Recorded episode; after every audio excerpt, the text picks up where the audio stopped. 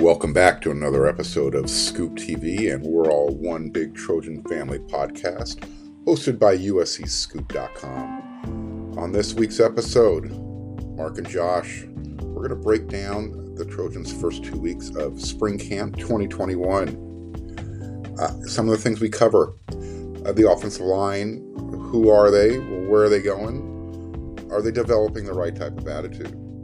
Uh, the running game, is it coming along? Within these two things, we, we talk about offensive line coach Clay McGuire and what he's adding to the team. Uh, we bring you up to date with some injuries. We also break down some position battles and some tempers that might be flaring and why this is a good thing.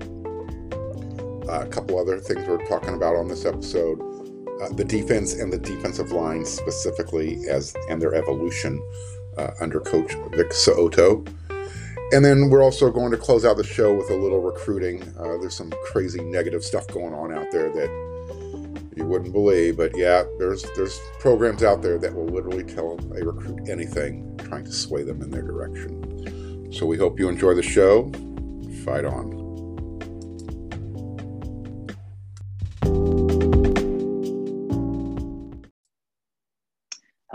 Welcome to another episode of Scoop TV. My name is Josh Ann. I'm here with my co-host Marc Culkin today. Here to talk about another week of USC spring ball. Marc, how are you doing this today? I'm doing great this evening. How are you, Josh? I'm doing okay. Catching up on some homework, like every uh, college student on Sunday nights. You know how that usually goes. Um, Marc, I want to ask you about the uh, the scrimmage you saw yesterday. It was uh, another highly contested physical practice from your reports. Just tell us about it. We want to hear your thoughts so yeah, it just you know there was a uh, two or three team sessions. It wasn't really a, scrimmage. It was it wasn't really um, you know like I said, it wasn't a scrimmage. It was more situational. Um, but real quick, we've we haven't used that term situational mastery so far. Oh boy. This year. Oh boy. In fact, by my count, Clay Helton has only used that that phrase one time. I don't know if he's purposely staying away from it, um, but Yesterday, um, the focus and the emphasis was on third down um, and a heavy emphasis on the running game, or in yesterday's case, the lack thereof. Um, the defense right now is playing extremely well. The offensive line is, they're coming together. I think we've identified the starting five um, you know, earlier in the day before Saturday's practice, uh, Clay, you know, we met with the media and he said, you know, starting next week, they're going to start identifying, you know, who their best five are by mixing and matching. Um, why they're going to do that starting next week after two weeks of the same five playing at the one uh, a week before the, the Coliseum scrimmage. I don't know. Um, seems a little the odd. The world may never know. Yeah, well, I, I, think maybe you know you might see one or two players shuffled in at a couple of positions, but other than that, I think it's time to identify the next you know three to five guys that you want to uh, be able to plug and play. So, um, as far as what I saw yesterday, defense played really well offense has you know had a few big plays, um, but there's you know after six practices, you know we're able to see the first and third practice of every week. Um, there's not a whole lot everybody should you know kind of be getting upset about or getting too excited about. Right. I mean, the one thought that's been coming into my head is that this was always going to be a work in progress, right? Sure. Like it's not a secret that USC's offensive line struggled last year. And so you bring in a new guy, and it's probably going to take all 15 spring practices. It's going to take the summer, and it's going to take a lot of the fall to figure this out and try and figure out, uh, create, really create a new mentality in that aspect. So, you know, I wouldn't say it's time to panic, but there's also got to be a sense of urgency because they're going to need every single minute, every single rep. Absolutely. And, you know, yesterday I, I spent a good time really trying to just, I, I, don't count reps, who's winning this rep versus that rep. I mean, right you want that, there's there's other sites that will provide you that type of information. I don't think you're going to gain a whole lot from it, uh, especially when you're in iso- isolation type of reps. But um, you know, there is a little bit of value there because you do see some competition. With that said, um, you know, what I'm looking at when I'm watching the offensive line right now, especially when they're working there as a group uh, out off in the corner, is, you know, the, the teaching that's going on, the type of teaching. Um, you know, when it move when they move over into the team sessions, this is where Clay McGuire goes from, you know, teacher to, you know, my hair's on fire, bat out of hell, get your shit done mode. Um, yesterday he, he made an example out of you know a few players um, because it's it's like you know what we've gone over this this isn't about you you know not knowing your assignment. This is just you not doing your assignment. Um, and it's it's more of the type of coaching you've been seeing on the defense side of the ball. There's more accountability. There's more in your face. Um, it, it's more of a God, I hate to use the term bully mentality, but you know, it, it's more of a football old school type of mentality. A little bit more hard nosed, would you say? Yeah. Is that you so I, I, give Clay I give Clay McGuire credit for that. Now we'll see how that you know how it works out, how that plays itself with these guys. Uh, for the most part, they seem to be pretty receptive to it. Mm-hmm. Um, they know that hey, they're under the microscope right now if, if this team has any chance of being successful come the fall, it's going to start with them because the defense is just going to continue to get better in the second year of the system. And with the recruiting class that's been coming in on defense specifically, you know, these last couple of years, they've been restocking the the cupboards with some good talent, mm-hmm. good young talent. Yeah. Definitely, and there's already a few names that have really stuck out, right? Already, right. the fact that you know Anthony guys like Anthony Beavers and Julien Simon got here eight weeks ago, and they already you know making plays and stuff. You know, albeit not not on the first team offense, but still, right. you just want to look like want them to look like they belong, right? And a lot of these kids do. Uh, yeah, no, I I agree with you though. The offense, and I think every USC fan would agree with you, is the offensive line is probably going to be the difference between this team winning 11 games and the, and winning eight games. Right. Yeah, because you know they're going to be able to throw the ball. They always have been. But can they protect Kedon consistently, and can they get their running game going? Well, like I said, it's it's a matter of them just playing with a little bit more, you know, you say urgency. I'm going to say a little bit more bulldog mentality, a little more angry. Mm-hmm. Um, you know, I, I made the description that, you know, they're they they block in a defensive mode because we throw the they throw the ball so much. Um, they're they're constantly in that protection type of mode. Whereas the defense, especially during practice right now, everything is just pin the ears back, go forward. You, you got to be able to change that, and I that starts with you know focusing on the run game, and you know that was heavily emphasized yesterday as far as how successful they were. So work in progress, but um, you can see you can see stuff happening. You know, you can see you know Keaontay Ingram. Um, you know, for a guy his size, he he can still run between the tackles.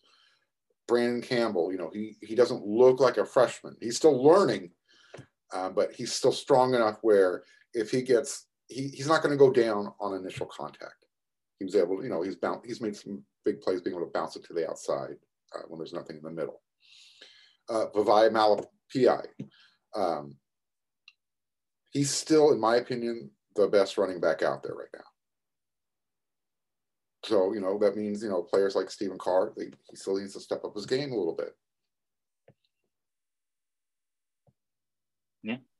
No, for sure. I think the the thing about playing running back is that it's a challenge when, when you're when the when the offensive line is still learning. It's a challenge for the running backs as well, right?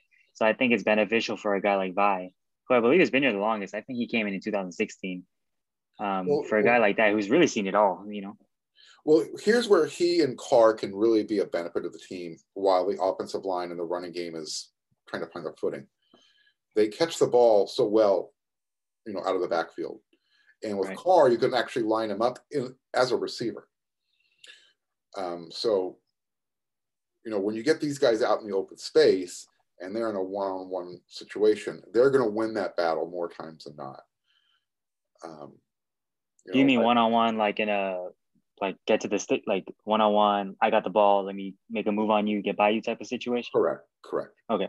Right. And, you know, we've been able to see that. Um, this is where they've been successful on offense during spring right now. Mm-hmm. Is you know, it when the running backs are having their most success, it's catching the ball out of the backfield out in the flat and they're basically lined up with a one-on-one defender, typically a linebacker. So these guys better be able to, you know, make a move and and win that battle. Now, on occasion, you know, Kanai Mauga is going to come in there and he's going to make the tackle. Same thing with Ralen Goforth, who just came back yesterday. Drake Jackson's back now again. So things are only going to get more challenging for the offense as these guys are returning. So there's that to look forward to. it's going to be interesting, right? Because they also got Chris Steele is a name. Yeah. That also came back the other day. Yeah. But the offense will also get a, some reinforcements. Bru McCoy is scheduled to come back this week after yeah. clearing a COVID protocol. So right. a lot of uh, big names coming back from the Trojan roster. Right. So if Bru is back, um, I believe Tuesday is their first, you know, practice outside. Um, that would make him eligible on the third practice, which would be Saturday next week, to put on pads uh, in the Coliseum. So we'll see. But you know, he's been away for these first two weeks. We'll see what kind of football shape he's in. Yeah, definitely. Uh, we want to talk really quick about an injury, Max Williams. Yeah. Um, it, it, you know, the reports came out. It, it, didn't look good, and Clay Helton confirmed. Oh, is that actually his dad confirmed that Max unfortunately tore his ACL. Uh, personally, it broke my heart. Everybody knows Max Williams is my favorite player on the team. Uh, he's a grinder. He's like five nine, five ten, but when he's out there, he's a bulldog, man. He's so physical, and it's just unfortunate because he came back so fast from that first one at, that he tore at the end of his senior year, and he's played really well since. So you know, our thoughts go out to Max as he uh, gets back. Well, let's just hope that uh, he has the same recovery speed uh, and the timeline that he had the first time, uh, because like you said, man, the diminutive one. Um, he might be smaller in size, but man, he, he has zero fear of anybody in front zero. of him. Um, and that's refreshing to watch. So yeah, we hope he comes back sooner than later, and uh, we're hoping for the best. But um, next man up. So we had a chance to see uh, Isaiah Pola-Mao get some get a look there at the nickel. Uh, he's finding his way. He still has to learn, you know, the calls. Obviously, uh, but you know, he's captain, senior. He's been around. I, I think it'll he'll catch on sooner. It, it won't take very long. Um, but you know, for them to be able to trust moving Isaiah up into the box where he can, you know, use his physicality, um, they might they must feel good about the other safeties that they can plug and play mm-hmm. behind him now. You know, I've been commenting about Chase Williams. Um, it looks like he's probably going to be playing Hufanga spot. Um, he's playing really, really well. Uh, he's making plays everywhere. He's, I think he's the vocal leader of the defense now. And then uh, we just got to find out between, you know, Alford, Zamarian Gordon, and, you know, um, a couple of the other younger safety guys. Calen Bullock. Yeah. Calen Bullock. Um, you know, who who's going to step back there and play maybe that that free safety uh, ball hawk position, or do they want to just move Chase back there and have somebody else up in the box? Yeah, there, there's going to be some interchangeability there for sure. Who do you think would be the what do you think would be the best safety combination if they keep Isaiah up uh, at nickel? Yeah, I mean it was it was really interesting, right? When Clay mentioned that they were going to try out Isaiah Pola-Mao there with Britton Allen it, it, was funny to me that they mentioned Britain because I, I, origi- I originally thought Britain was going to be one of the safeties they put in the back, but I guess right. they imagine him because he's a physical player too. So I, they, I guess they'd imagine him being a little bit better close to the line. Um, I'm with you though. Chase Williams and Xavier Alford is probably the way I go right now, just because you know Chase has been here for a while. He's played well in his spurts. I think, you know, he's done. He's come in and made some good plays, and you're saying he's taking another step in the in the spring. Yep, and yep. Xavier Alford, I mean, this is a guy that was extremely highly recruited out of high school got a great relationship with Naivar, and he's already spent one year at a big time Division One program. So we'll see how it goes from there. Yeah. Yeah, I, I guess that's probably the way they'll go, uh, at least in the beginning. You know, you've got some experience there that you can lean on while the younger guys kind of grow into it and learn the system some more.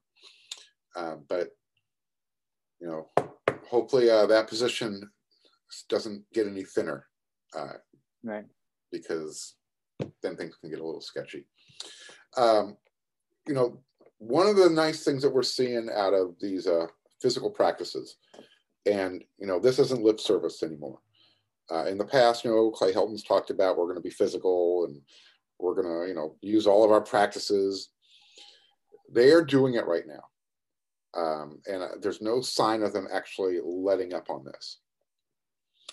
So, um, one of the benefits out of this is you're starting to see some some competition come out and maybe a little bit of uh, personal grudges coming out. Whether they're real or not, I don't know. Um, but uh, yesterday, Chris Steele and the freshman Michael Jackson III had to be separated. Um, there were there was there was a punch thrown, nothing serious, nothing connected, but um, you know, if people remember who follow social media earlier in the week, uh, Chris Steele let everybody know that things were going to be a little different this week when he returned. Um, that maybe some of these younger guys who have been having a good time and, and showing up might not find it as easy. Well, things really didn't change that much. And so, you know, Chris Steele said, hey, you know what? You got to earn your stripes. You can't just come out here and do things. And kind of got in his face. Next, you know, on the very next play, Michael Jackson was involved with, I believe it was Jaden Williams. You know, they were wrestling with each other's jerseys, and Chris Steele had to come in and, you know, he's a defensive guy, so he had his guys back. And I'm not sure what's going on here. They don't like the freshman either because he's just doing really well, or that guy's doing a lot of smack talking too.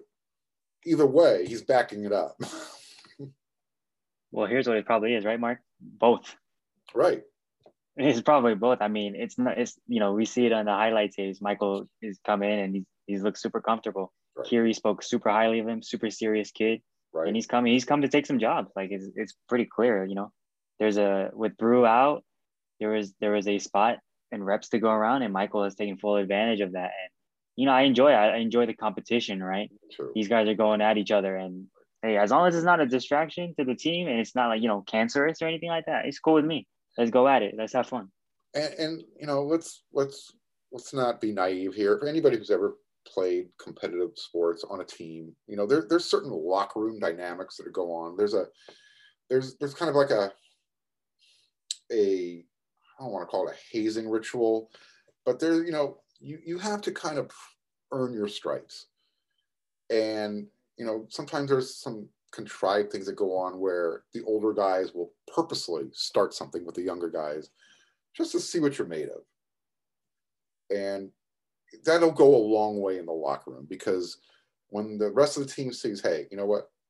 Nobody's afraid of anybody. We're all here together. That kind of galvanizes everybody. And, you know, Scott and I were talking about this uh, yesterday after practice. Other players are noticing this and they're like, "Hey, man, we didn't realize this. Players like this have that in them." So uh, it's a good thing.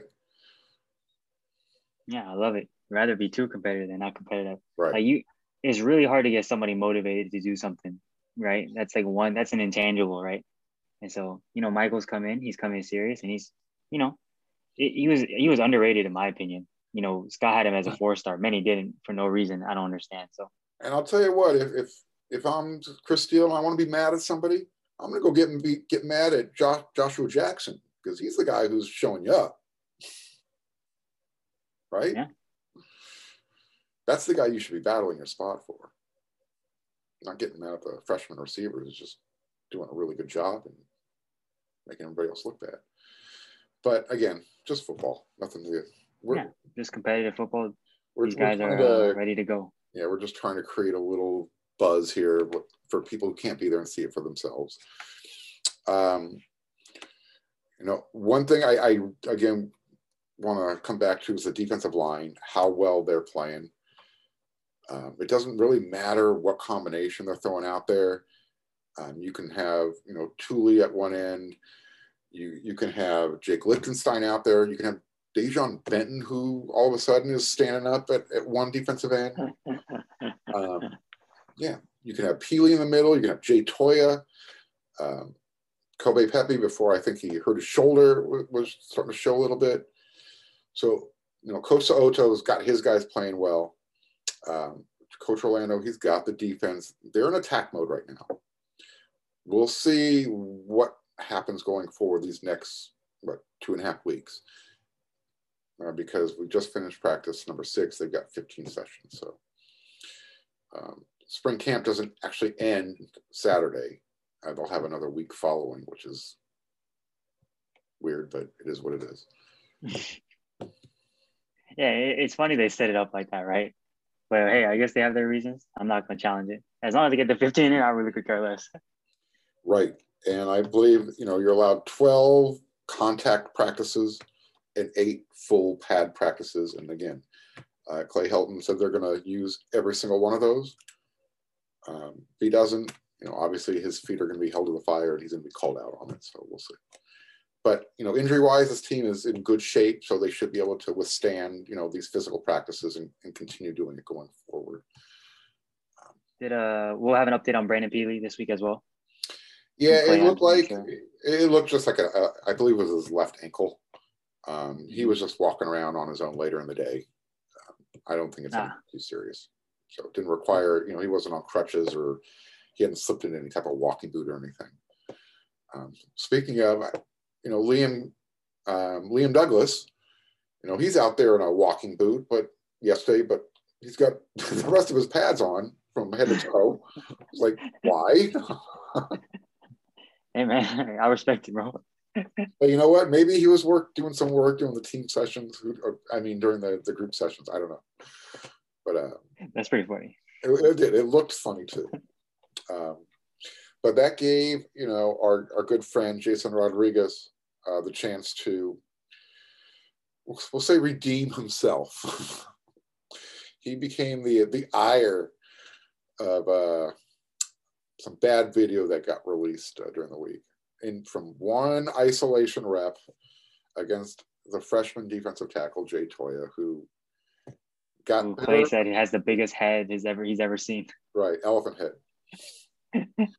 um, but you know he got the best of Jason on this rep. Um, so on Saturday he was running with the twos at right guard all day. Um, he had some great plays and he had some plays where, like I mentioned earlier, Coach McGuire got into him, lit into him hard. I mean, he literally went from zero to 60 like that. And it was for different reasons. And that's the type of coaching this offensive line needs, especially when they're focusing on the run game. If they're going to put that work in, let's get it done. You know, these you don't have a lot of time. Yeah, you have the spring, you got the summer, and you got the fall, but look where we are already this year. We're already in April, right? Exactly. That means PRPs are like a month and a half away. And then before you know it, fall camp will be right on top of you. So there is, yeah, you know, you said it. There, there's a there's an urgency here uh, they got to identify their offensive line guys. Um, in my opinion, I think they've already identified their starting five, and now they're going to kind of figure out the next, you know, three to five guys. I, I, think Clay McGuire said they want eight guys that they can rotate. Was that the number he used? I believe so. Yeah, that that was around the number he said. Yeah. Right. But yeah, and I mean, you know, with, we we know with linemen in football, it's it, somebody's always going to get hurt it's, it's unfortunate. It's always like somebody turns an ankle, somebody steps on somebody else's foot, somebody gets rolled up on, has to miss two weeks. So you got to have more than five guys you can trust and you can play. So we'll be back out there um, Tuesday afternoon, uh, three thirty. Uh, on Tuesday morning, I, I'm trying to remember who we have. Oh, um, I think we're going to have a tight end coach. Is that? You remember who uh, Tim said we'll have Tuesday morning? Are you looking at it right now?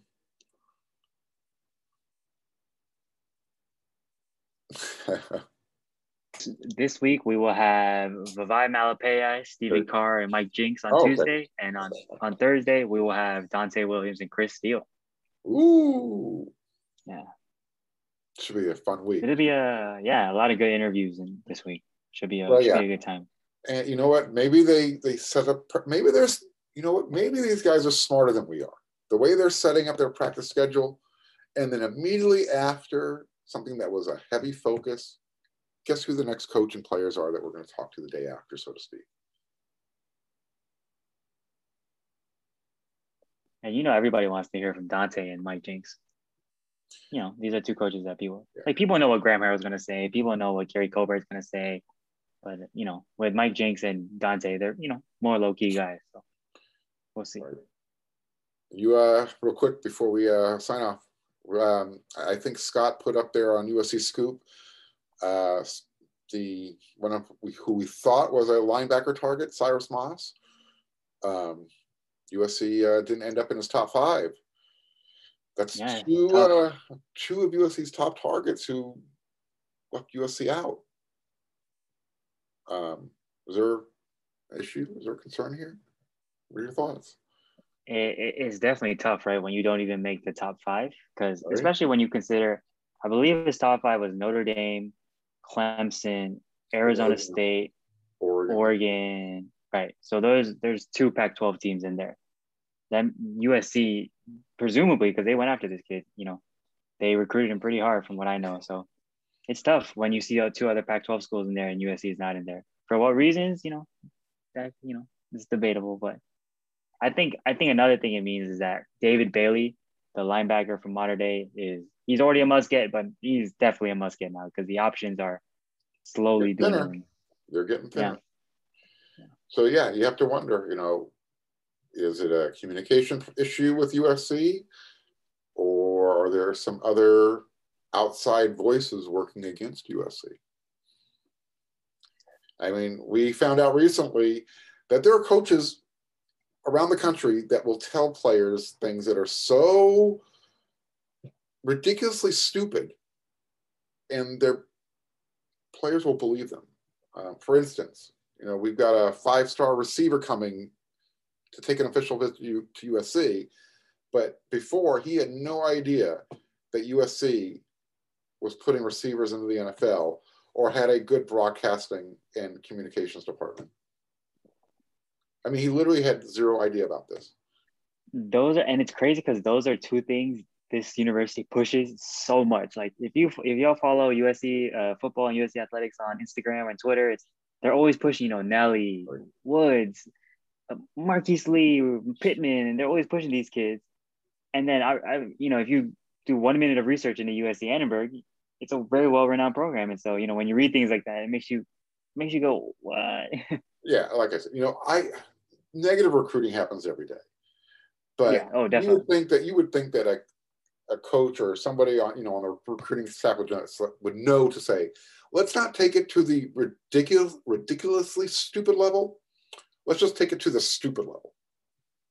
Um, because that type of stuff's going to come back and bite you in the butt. so you know, USC got on top of that real quick, and immediately this this you know recruit is has scheduled his official visit. So it's going to Made his uh, top, top school list too. A certain school. I'm sorry.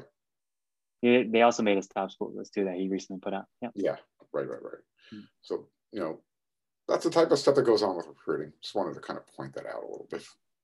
And we'll do a big episode once June comes around because every day it seems like another kid is scheduling a weekend in June, and it's gonna be crazy across the country. It is, you know, these coaches and these players have been waiting so long to get on campuses, and it's gonna be explosive. I I don't think we ever, we've ever seen anything like it. To be honest with you.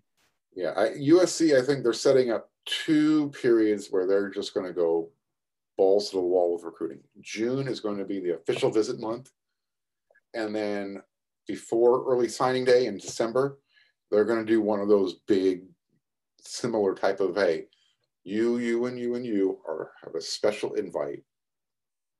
Let's close the deal type of event. this is the type of things they used to do with when Pete Carroll was recruiting to close a deal. Um, back in those legendary weekends, right? Legendary weekends, right? Yeah. so they need to. They're, they're, I think they need to get back to that, and I think that's kind of some of the strategy they're they're going to be using. We'll see. We'll find out. Yeah. So uh, until then, next Sunday, um, maybe Brandon will be back with us. He had a date night tonight with the wife. Uh, so Brand, uh, Josh and I are going to hold down the fort for you until until he comes back, and we'll uh, be able to wrap up the scrimmage uh, that's happening next week, as well as uh, everything that's gone on this upcoming week with practice. So, we have anything pressing before then, um, we might have a another episode. But, we'll do an emergency episode. Right. Late yeah. breaking news. Yep. All right, my man. Till next week. Right on.